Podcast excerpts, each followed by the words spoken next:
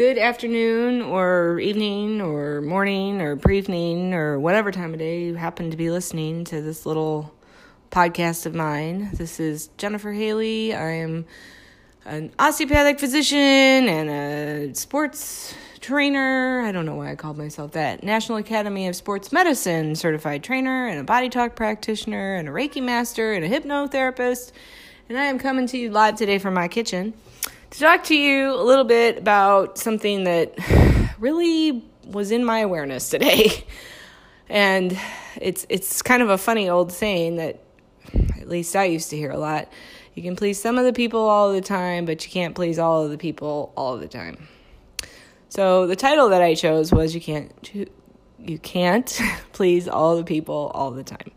For this podcast today, this episode, you know, I have been trying to stick with these real regularly, and life just tends to get in the way. So I've decided I'm just going to shoot them out there randomly every week to 10 days. It's a little bit easier for me right now, which speaks to you can't please all the people all the time. I'm not got a big following yet, but I'm not giving up. So the inspiration for this kind of came from my morning. Um, I always have a few little notes about things I want to talk about, and I had a couple of really great potential topics. But you know, I had a patient this morning who I, it's hard doing telemedicine. It's hard doing medicine. Period. Okay, next next statement. Telemedicine can be difficult because there are other barriers, like technology doesn't always work. You know, or sometimes it works, but there's some imperfection in the connection, and there's clicking, or there's background noise or their volume isn't good or they have their finger over the microphone or you know i've had everything you can think of. I've had people that were naked um, or seemingly close to naked or you know just all kinds of stuff that makes things a little more challenging. So you know i've learned to roll with it pretty well.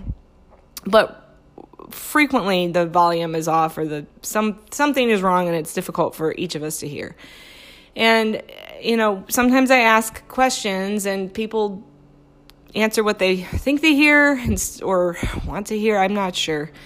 And, you know, so the, the appointment didn't start off right. I was trying to verify meds and allergies and then the patient was looking for a therapist, which frequently happens. And, you know, psychiatrists in this day and age, for better or worse, typically are medication providers. We are specialists in the behavioral, biological, or not behavioral, biological management of mental health. But a lot of us are not therapists. A lot of us are not trained in therapy. I was very fortunate to go to a program that was pretty heavy therapy training, and I had my own interest in it and kind of went off in another direction. But the, the long and the short of it is, and there were other factors about the patient, I feel, diagnostically that made it this way, but this patient was very unhappy with me. And I think there was some embarrassment of not knowing the difference between a psychiatrist and a psychologist, and, you know, just disappointment in not having a therapist because even if I do a therapy session with someone on that platform, I can't follow them as a therapist because they're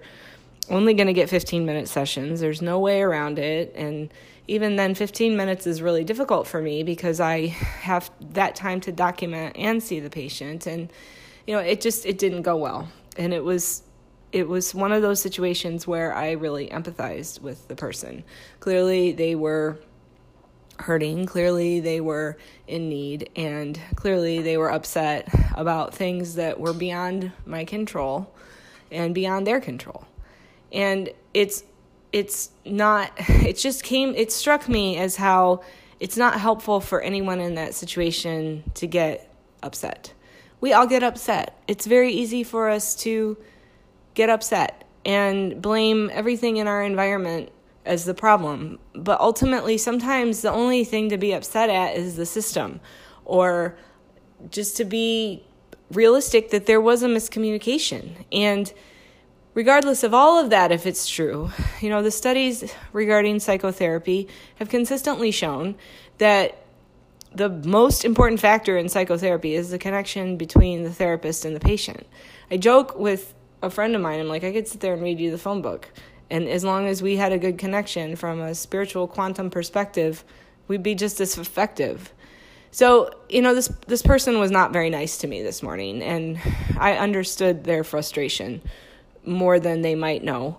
Um, but I also couldn't really do anything about it and tried to be supportive as I could and move on with my day because, you know, I send them all kinds of love and prayer and hope that they get their needs met. But that is all I can do other than try to provide education, which they did not want to hear. And, and that's okay. That's not where they're at. Um, now, you asked me this three years ago, it would have been a topic that I wouldn't even brought up on here because I handled things differently then. but, you know, it, it brought me back to thinking about my mentor.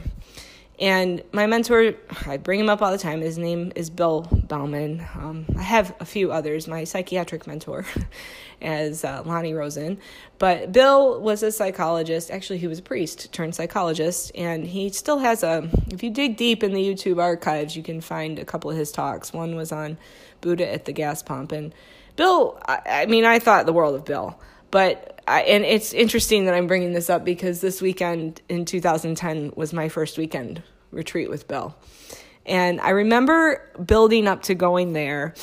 I went, I met some friends of mine, acquaintances in Chicago where the meeting was being held. They were coming from Michigan. I was living in Wisconsin at the time.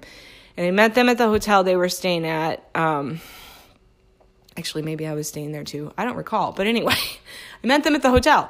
And um, I did drive down from Wisconsin that morning because Chicago was only about 90 minutes away, where it was you know several hours from the place in Michigan they were.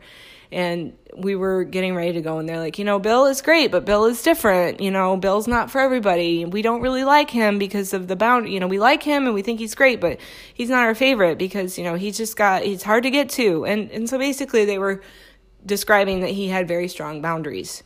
Now, as a psychiatrist, I very much appreciate that. Like, you could not easily reach Bill if you wanted to talk to him about a problem or a concern or get a little extra side help or whatever. You, it wasn't probably going to happen. Um, if you wanted to communicate with him, you had to go through his assistant, and then he would decide if that was appropriate or not.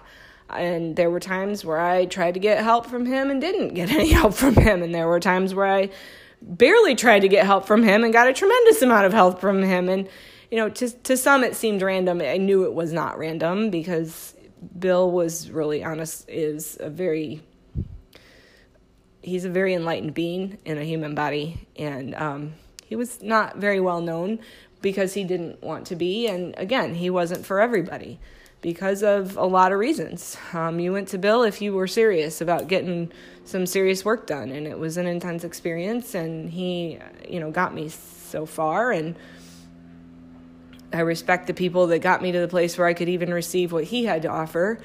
But, you know, when you were with him, when you were with Bill, you were in this loving presence and I think there was a huge disconnect for people of, of why can this person be so present and loving and then when it's my time of need is not there for me. Now, as a psychiatrist, I fully understood that because you have to have boundaries, you have to take care of yourself, you have to be able to you know, be fully present when you're, well, you don't have to because a lot of people aren't, but that's the way I believe it needs to be done. So the point is that doesn't work for anybody, everybody. It works for a lot of people, but it doesn't work for everybody. And the other thing I really learned from him is neutrality is important. Um, there's this movie, if you have seen it, it's Avengers Age of Ultron. It's really a, a fun movie. It's kind of a ridiculous movie, but it's a very fun movie. And part of what they do in this movie is bring this consciousness into a, a body and make it flesh and blood and when they do this, they're doing it to fight an evil other consciousness that they brought into a body unintentionally, and it's, it's very dramatic, of course. But it's interesting because when these this the quote unquote good guys bring this new being to life, they say, "Are are you for us or w- against us?" And basically asking, "Are you good person like us and believe in what we're believing? Are you bad person like Ultron and we need someone who's not going to be on his side? We need someone to destroy him." And you know, this character thoughtfully says, "I don't think it's that simple anymore. I I'm on the side of life." And I love that because that is how I try to practice. I'm, I'm not, I'm neutral. and I'm, I'm not trying to throw any harm your way, but I am also just neutral. And it's important to be neutral because that's where the magic happens.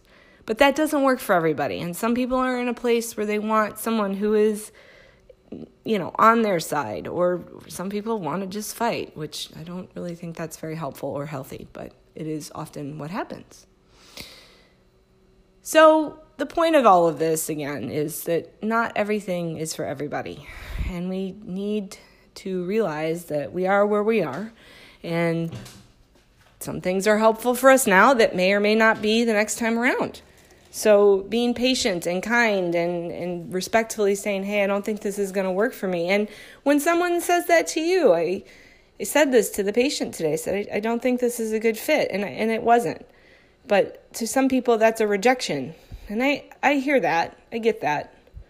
But at the same time, it is most kind for me to say that and loving for me to recognize and acknowledge that I'm not the best fit for this person.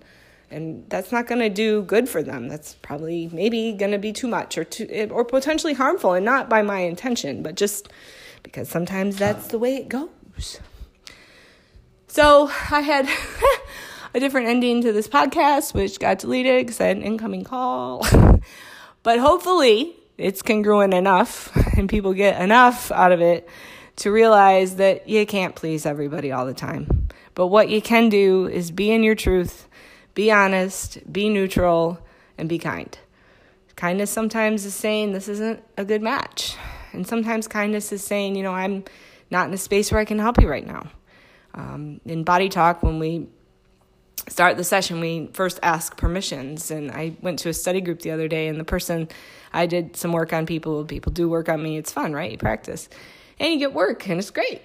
But the person who um, initially started working on me did not have permission from a practitioner perspective. And we sat and we talked about it, and we had a couple deep breaths and a good laugh, and we did the basic protocol called Cortices, and then it was okay. But at that time, that person was not in the space to do it, and that's okay. And I just think we all need to be more mindful of that. That doesn't mean we run away or cop out. It just means we need to be aware when we're not in the moment present for the other party. So, on that note, I appreciate everybody for listening. I'm I'm just grateful for all my mentors and people along the way that have taught me things even when they were hard lessons and my greatest teacher, my little furry baby over there, my familiar Declan, who has escaped death and thankfully so. He uh, got real sick on me last year, but there was a very valuable lesson in that. And he's still with me and thriving, and he owns this place and me. So that's nice. Um, and I look forward to hearing from you. If there are questions or comments or somebody wants some body talk, I'm up and going and certified, and it's a great modality. And until next time, have a good one.